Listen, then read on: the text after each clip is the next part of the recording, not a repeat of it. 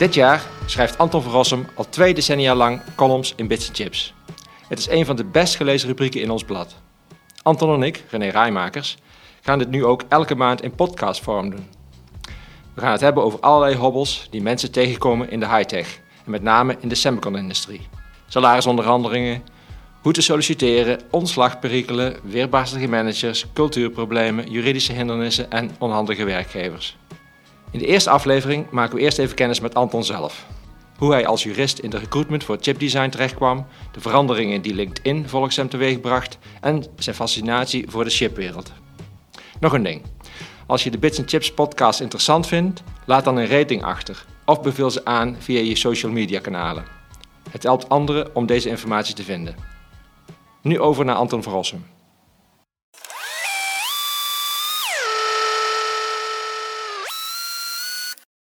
Wij hebben elkaar ontmoet toen ik in het begin van Bits Chips Ja. wilde ik kleuren Bits Chips maken. En toen ehm, las ik een eh, artikel in EE Times en daar werd jij gequote. Ja. En toen ging ik op zoek naar jou, want er stond bij dat je in- uit Nederland kwam.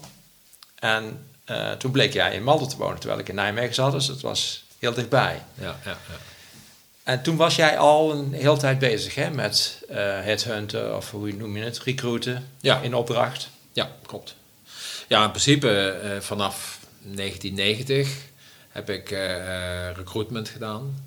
Ook outplacement en ja, interim management op HR-gebied. Ja. Hoe ben je nou in, die- in die technische hoek terechtgekomen? Hoe kom ik in de chips terecht? Nou, nou ik had affiniteit met, chip, eh, met de chipindustrie doordat, ja goed, mijn vader die eh, had zo lang bij eh, Philips gewerkt. Ja, ja. En in 1990, eh, rond dezelfde tijd dat ik zelf in de adviesbranche terechtkwam, is hij met een ingenieursbureau begonnen voor de chipindustrie. jij en je vader. Mijn vader. Jouw mijn vader? Mijn vader, ja. Maar goed, dus hij deed dat en ik heb hem daar ook een beetje mee begeleid, omdat ik, ja goed, natuurlijk allerlei contractuele en allerlei andere praktische zaken en zo, daar kon ik hem mee helpen, omdat ik eh, ja, daar zelf eh, ervaring mee had. Dus een broer van mij, mijn jongste broer, die werkte bij Eurasem.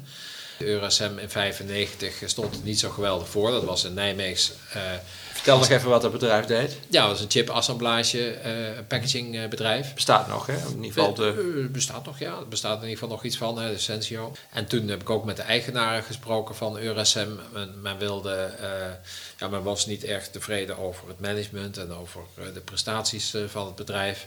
En men wilde een totale turnaround doen, een professionalisering en automatisering van de productielijnen. En er werd in die tijd werd er nog eigenlijk alles werd handmatig. eh, ja, het klinkt even. Dus je had natuurlijk machines en je had dus eh, eh, allemaal machines daar staan, maar tussen die machines werd alles ge- gesjouwd, die producten. Hè, in plaats van dat het gewoon op een lijn stond, dat het eh, vanzelf doorging, eh, geautomatiseerd. En ehm, dat was een behoorlijke investering om, daar, eh, dat, product, om, om, om dat productieproces te automatiseren. En dan moesten ook andere mensen moesten daarbij komen. En alle mensen die dan eerst met chemicaliën, met bakken met chem- chemicaliën hebben lopen sjouwen. Ja, die moesten op een wat hoger niveau gaan functioneren. Namelijk op de juiste knopjes van de... En ja, goed, hè, dus, dus die, die moesten allerlei eh, diploma's hebben. Ja. En die turnaround, daar hebben ze mij toen eh, voor ingehuurd om daarbij betrokken te zijn. Mhm. En zo kwam ik dus echt in de chipindustrie. Daarvoor heb ik wel in de handel eh, van componenten en materialen en zo nog het een en ander gedaan. Maar dit was echt de chipindustrie. Dat was ook hartstikke leuk, leuke opdracht. Alleen ja, ik begon ermee dat ik heel veel mensen moest ontslaan. En eh, dat ik een heleboel eh trammeland had met vakbonden of gesprekken met vakbonden daarover. En dat ik het vertrouwen moest zien te winnen. Dat het eigenlijk juist ging om het behouden van werkgelegenheid. Omdat het bedrijf zo verliesgevend was. Ja. Dat het eigenlijk geen enkel bestaansrecht meer had zonder die investering. Dat was in eh, vijf, ja, 96, 5, 96. En ja, zo ben ik erin gekomen. En zo heb ik ook in die keten allerlei andere bedrijven leren kennen. En toen eh, heb ik eens een keer contact opgenomen met eh, Philips. En toen sprak ik met een HR-manager van Philips eh, Semiconductors in Nijmegen. Ja. En toen eh, vroeg ik hem eh, eh, van, goh, ehm, wat hebben jullie nodig? Want dan kan ik kijken of ik eh, jullie daarmee kan helpen. En toen zei hij, ja, eh, analoog designers. Die heb ik nodig. Die kunnen we niet aankomen. Als je er eentje hebt, dan eh, bij mijn man, nou zeg ik, eh, waar moet ik die dan eh, zoeken? nou ja, overal. Die zijn overal. Maar het zijn vooral buiten Nederland. Veel in Zwitserland zitten er en in Amerika. Ja, dat ja. werd tegen mij gezegd. Hè? En in, eh, in Frankrijk, in Italië, overal eh, gaan ze naartoe.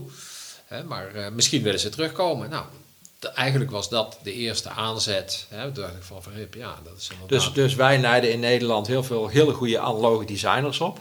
Ah, Ja. Op de universiteiten, Ja. op de technische universiteiten. Ja, ja. En die gaan dan voor eh, de, de grote banen, of de, de, de uitdagende banen, gaan die naar, naar de VS of naar... Nou ja, ook omdat natuurlijk op alle, in allerlei landen heel veel te leren is. Eh, hier- eh, goed, hier in, in, in Nederland had je eh, natuurlijk wel wat mogelijkheden.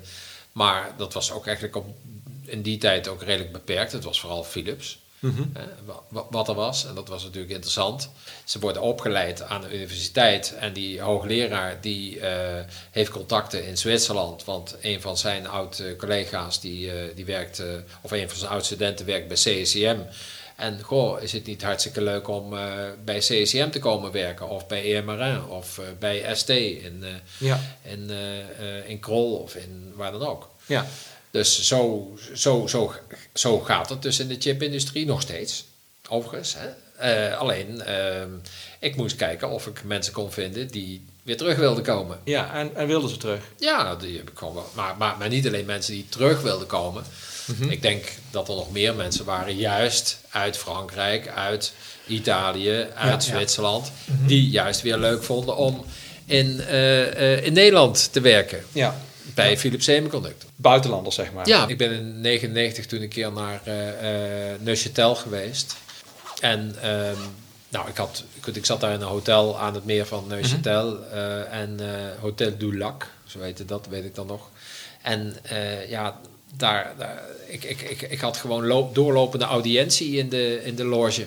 Want ik zat, of tenminste, ik zat beneden, zat ik ergens eh, eh, met een kopje koffie. En, eh, en dan, dus er zijn misschien wel twintig man eh, langs geweest. En daarna werd ik mee uitgenomen eh, om ergens te eten. En daar zat ik met, met, nog meer mensen die het allemaal leuk vonden. Om eventjes met mij kennis te maken, mijn visitekaartje te krijgen en even contact. Want ze wilden allemaal wel graag.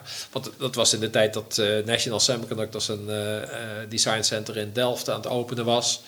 En ik heb daar nou, toch een aantal mensen heb ik uit eh, gehaald en overal vandaan. Ja, ja. En, en die wilden dus graag eh, eh, daar komen werken. Eh, al heel snel had ik dus niet alleen Philips Semiconductors als klant. Want als ik iemand bij EM bel en dan, dan zegt hij van... Goh, wat leuk dat jij dat werk doet. Kun je dat niet ook voor ons doen? ja. Dus ik had in 99, eh, dus toen was ik daar ja, net een jaar mee bezig, had ik in heel Europa, Nederland, had ik klanten. En zo viel ik waarschijnlijk ook bij eh, die eh, journalist op van de EE Times. ja. Want kan ook zelfs zijn dat ik al advertenties had geplaatst in de EE Times. Die had toen nog een papieren editie. Dat klopt, ja. ja. Eigenlijk in 98 eh, was ik eigenlijk al die interim klussen was ik zat. Want eh, ja, dat levert ook een hele hoop negatieve energie op, hè, ontslagzaken. Ja, Ja, tenminste, althans vond ik. Ik, bedoel, ik, heb, ik heb gewoon veel meer lol in het eh, eh, zoeken, het, het helpen van iemand om zijn leven te verbeteren, eh, om zijn carrière, om zijn doelstellingen te realiseren. Ja. En, en ook een bedrijf die dus zeg maar een bepaald product of een technologie willen ontwikkelen en die daar mensen voor nodig hebben. ja. Maar je bent dus in rond 98 ben jij dus eigenlijk fulltime recruiter geworden. Ja. Dus je hebt het nou meer dan 20 jaar gedaan. Ja. Als je nou in grote lijnen kijkt naar die periode, wat zijn nou echt de grote veranderingen geweest? Nou, er zijn in die periode een heleboel veranderingen geweest. Nou, de, de, de grootste verandering is LinkedIn. Ja, Dat is de grootste verandering. Want toen ik hiermee begon, toen was ik ja, bijna, ja goed, ik weet niet of ik veel concurrentie had. Ik had, ik had vast wel concurrentie, maar eh, of dat allemaal even serieus was, was eventjes de vraag. ja, En er waren natuurlijk een paar grote bureaus toch in Engeland, met name. Eh, Mhm. eh, goed, je had natuurlijk ook... eh, professionele recruitmentbureaus. ja, Ja. ja. Terug naar LinkedIn, hè? Ja. Waarom Ja, Link- is LinkedIn zo'n Nou groot... ja, omdat, om, om- omdat wat ik dus ging doen al meteen was, ik ging, eerst ging ik gewoon op een eh, A4'tje ging ik al die contacten van mij opschrijven dan in de computer. Hè, eh, maar in eh, 2000 al, of in 99 al, moet ik even kijken, ja, zoiets zal het zijn geweest, Mhm. heb ik een database eh, eh, eh, programma gekocht. Want ja, dat was toch wel erg on- onhandig om dat allemaal eh, eh, maar gewoon serieel onder elkaar. eh, dat wordt gewoon veel te veel. Te veel. Dus Ja. iemand die heeft dat er allemaal dus in de database zitten, zitten kloppen. Dus ik had een CRM-pakket. Dat was eigenlijk een soort van. eh, ik was een soort van black box. Veel ingenieurs wisten niet dat aan de overkant van de straat heel interessant werk werd gedaan. Ze wisten wel dat er net zulk werk wat zij doen in eh München werd gedaan of in eh, San Jose. Ja. Daar wisten ze alles vanaf, maar ze wisten niet dat aan de andere kant van de straat, op de transistorweg, wist men niet aan de ene kant. Vraag maar een keer aan Johan. Johan, ja, ja. Ja, want zo heb ik Johan leren kennen. Mhm. Dat was, hij had echt een probleem. Ik moest komen. En eh, hij had een paar eh, kwaliteitsmensen nodig. eh, met die en die achtergrond, dat profiel. En ik zeg tegen hem: Goh, wist jij dat hier tegenover een RF-fabriek zit? Ja, natuurlijk weet hij dat. Ik zeg: Weet jij dat daar een paar mensen heel erg hard op zoek zijn naar deze baan voor jou? Nee. Oh, zeg ik. Geef me eventjes een papiertje, ik schrijf even een paar namen op. Want zo, zo heb ik Johan leren kennen. Ja, ja. Nee, het is gewoon, kijk, eh, eh, iedereen die is gewoon met een hele andere, eh, dus datgene wat ik doe, dus ik kijk gewoon naar mensen en technologie op plaatsen, globaal. Hè, ja, dat doen de meeste mensen niet. Mhm. En bovendien, op dat moment, dus zeg maar, voordat LinkedIn er was, was dat, dat is nog steeds trouwens echt wel een dingetje hoor, maar hè, eh, ehm, was dat heel erg moeilijk. Mhm. Eh, dus eh, om daarachter te komen. Ja. Je, bedoel, waar moest je dat dan vinden? Ik bedoel, op een website van een ehm, bedrijf in 2004. Ja. Hmm, ja, oké. Dan moest je eerst die website zien te vinden. Dan moest je het bedrijf kennen. En dan hadden ze hun naam weer veranderd. Of dan waren ze weer overgenomen. Want dat gebeurt dus in de chipindustrie voortdurend. Je hebt voortdurend consolidatie. En dan heb je weer heel, heel veel versnippering. En dan heb je weer consolidatie. Kijk, dus er gebeurt van alles.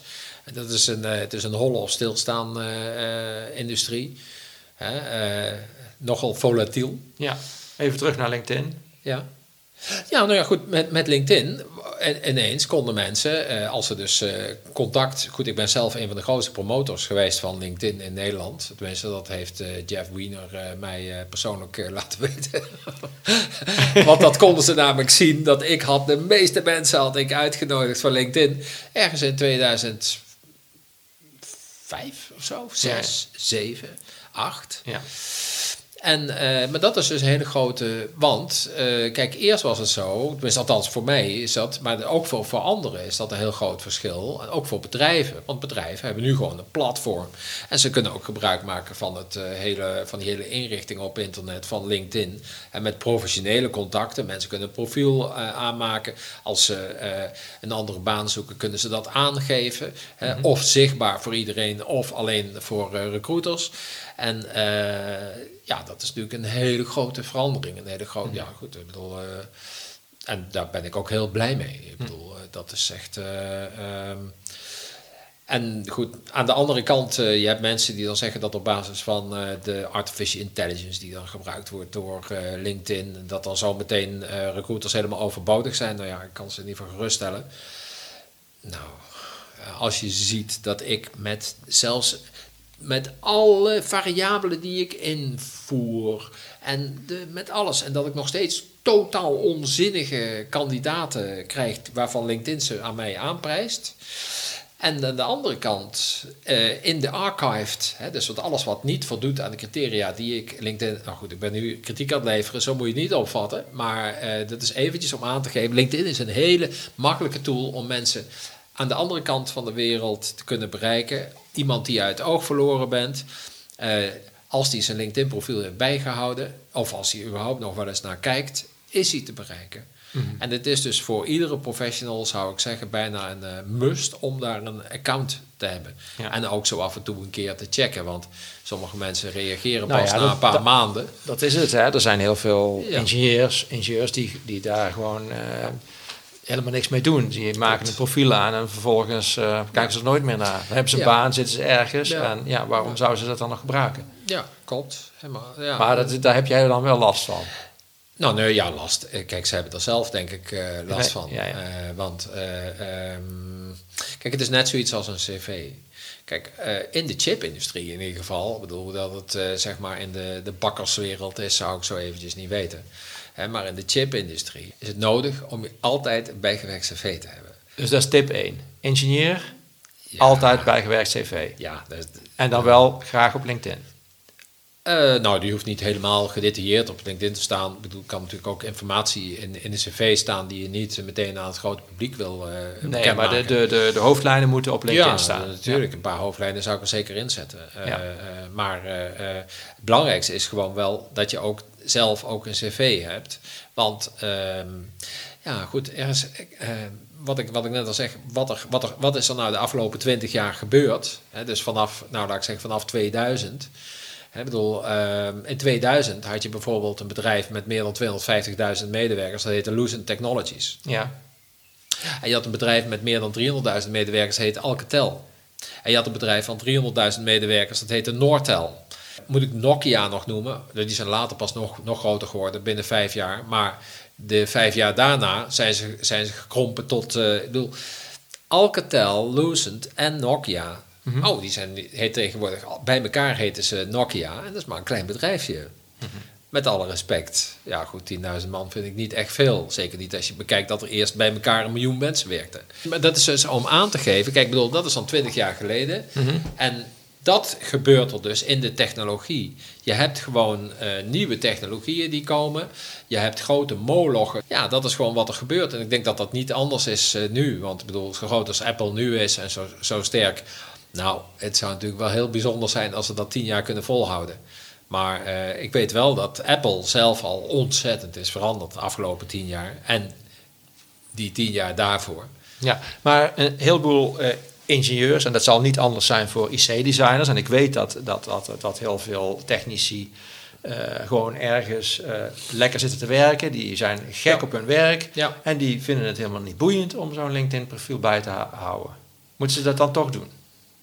Nou ja, goed. eh, Kijk, het is geen verplichting. Ik bedoel, iedereen is gewoon vrij om te doen wat hij wil. Alleen Nee, maar als, wat- als, wat- ik, als ik een professioneel advies mag, mag geven, zou ik zeggen van ja, als, als je dat wel doet, dan eh, daar kun je profijt van hebben. Het kan ook zijn dat sommige mensen gestalkt worden dan gelijk eh, door eh, allerlei recruiters die ze allerlei aanbiedingen doen die ze niet willen accepteren.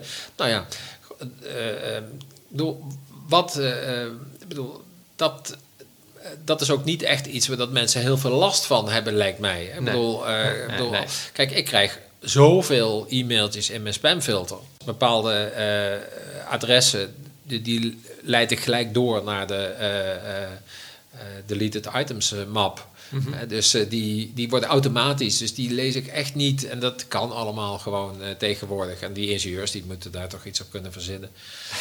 ja, lijkt mij gewoon als ik het al kan. Ja, Dus- ja.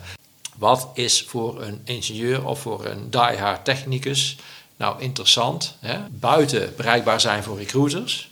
Waarom zouden ze het dan bijhouden? Hè? We, we hebben het hier over potentiële werkgevers. Ja. En we hebben het eh, niet alleen over potentiële werkgevers, maar we hebben het ook over. eh, kijk, een, een, bedrijf heeft er ook wat aan, aan de andere kant. Als, als, als de mensen die daar werken, als die, bijvoorbeeld als je een start-up bedrijf hebt en je hebt daar eh, drie lege profielen van, LinkedIn die daar werken. Dat maakt wel een hele andere indruk dan eh, drie kolossale cv's op, op LinkedIn. En want dan, eh, het bedrijf heeft, heeft dan ineens ook commercieel een hele andere waarde. Ja. Dus het is eh, gewoon, alles heeft natuurlijk met beeldvorming te maken in deze wereld, maar eh, ook voor de inhoud. Want waarom zou een bedrijf gaan samenwerken met een klein start-up bedrijfje als die mensen er allemaal maar van die, van die pruts eh, cv'tjes op nahouden? Of profieletjes. Hè? Dan, dan worden ze gewoon minder serieus genomen. Toch zijn er bedrijven die het niet aanmoedigen om... eh, Ja, goed, dat, eh, die mensen heb je altijd, dat weet ik. Dat, eh, dat heb je. Je hebt, er, je hebt er zelfs die het de werknemers verbieden om een profiel te hebben. ja. ja. ja, maar je, je, je geeft net goede argumenten om, Ja. om, om, om, het, om het wel te laten doen. Want Ja. het geeft Nee. uitstraling. Hè? De- je, je moet je- Bij zo'n bedrijf zou ik niet willen gaan werken. nee. Ik, eh, advi- nee, nee, ik adviseer helemaal niets eh, daarover. Nee, maar je zou eigenlijk wil je zeggen van nou ik adviseer om daar niet te gaan werken, want dat soort werkgevers zijn zo afschermend. Nou, ik vind, ik vind het een hele grote flauwekul. Eh, Ja, ja, ja. En ik, ik vind het ook eh, eh, nadelig voor de medewerkers zelf. Ja. Wat maakt deze industrie, hè, waarin wij werken, Semicon in het algemeen, nou zo anders dan andere takken van sport? Iedere keer als ik weer ergens bij betrokken ben, bijvoorbeeld eh, eh, Onward, zo heet het tegenwoordig geloof ik, maar dat was eerst eh, GT Therapeutics, met eh, de technologie om mensen met een dwarslesie, met een lage dwarslesie, om die weer te laten lopen. Nou, het is bizar dat dat kan, maar het kan. Dus gewoon echt lopen heb ik het over. Hè? Dus gewoon Ja. met, gebru- met gebruikmaking van, van technologie, met een stukje hardware. En eh, eh, mensen die doof zijn, dat die met een cochlear implant, dat ze gewoon weer kunnen horen. Een implant heb ik dan al over. En Maar je hebt natuurlijk ook gewoon die, die gehoortoestelletjes die het mogelijk maken voor mensen die, die vrijwel doof zijn, dat die weer gewoon kunnen horen. Of eh, de, de pacemaker, Dat is fascinerend. Dat ja, dat is gewoon. Ja. En, en ook dat het zoveel, zo'n grote impact heeft op de mensen. Ik had bijvoorbeeld, eh, er was een bedrijfje, eh, dat is twaalf jaar geleden in Nederland begonnen, Sapiens. Mhm. Sapiens Brain Steering. ja. Nou, een paar jaar geleden, het ik, ik, ik had een vriend die, eh, die die ziekte had. Parkinson waarschijnlijk. niet Parkinson, zeker. Parkinson, maar in ieder geval met die onbeheersbare bewegingen. Ja, dat is Parkinson. Ja, Parkinson. En hij had, ja goed, hij, ik, heb hem altijd gezien. Ik kwam hem tegen op een barbecue bij, bij een broer van mij. Maar ik heb altijd gezien dat hij zo, stond, zo, zo schokkerig stond te bewegen. En hij kon niet normaal eten. En eh, hij moest bijna gevoerd worden. En dat ging al nauwelijks. En eh, hij kwam naar me toe en stond rustig met me te praten. Gewoon alsof er niets aan de hand was. Hij had hier had, hij had een beetje kaal hoofd. Hij had hier twee kleine bultjes op zijn hoofd. Zag er heel eh eh, specie uit. En het, maar hij had die implant van Sapiens. En hij kon weer normaal functioneren in de, in de samenleving. En Ja. hij, hij was al twintig jaar patiënt. Mhm. Dus het is, ja, kijk, Het heeft helemaal zijn leven helemaal veranderd. ja, compleet veranderd. Maar ik bedoel, kijk, dat wij hier nu zo zitten eh, met de, ehm, wat, wat, wat, wat, wat, wij nu doen, dat kan ook alleen maar dankzij de technologie, dankzij de chipindustrie. Mhm. Alle, alles wat, eh, wat hier aan techniek rondom ons eh, eh, heen is, dat had je twintig jaar niet.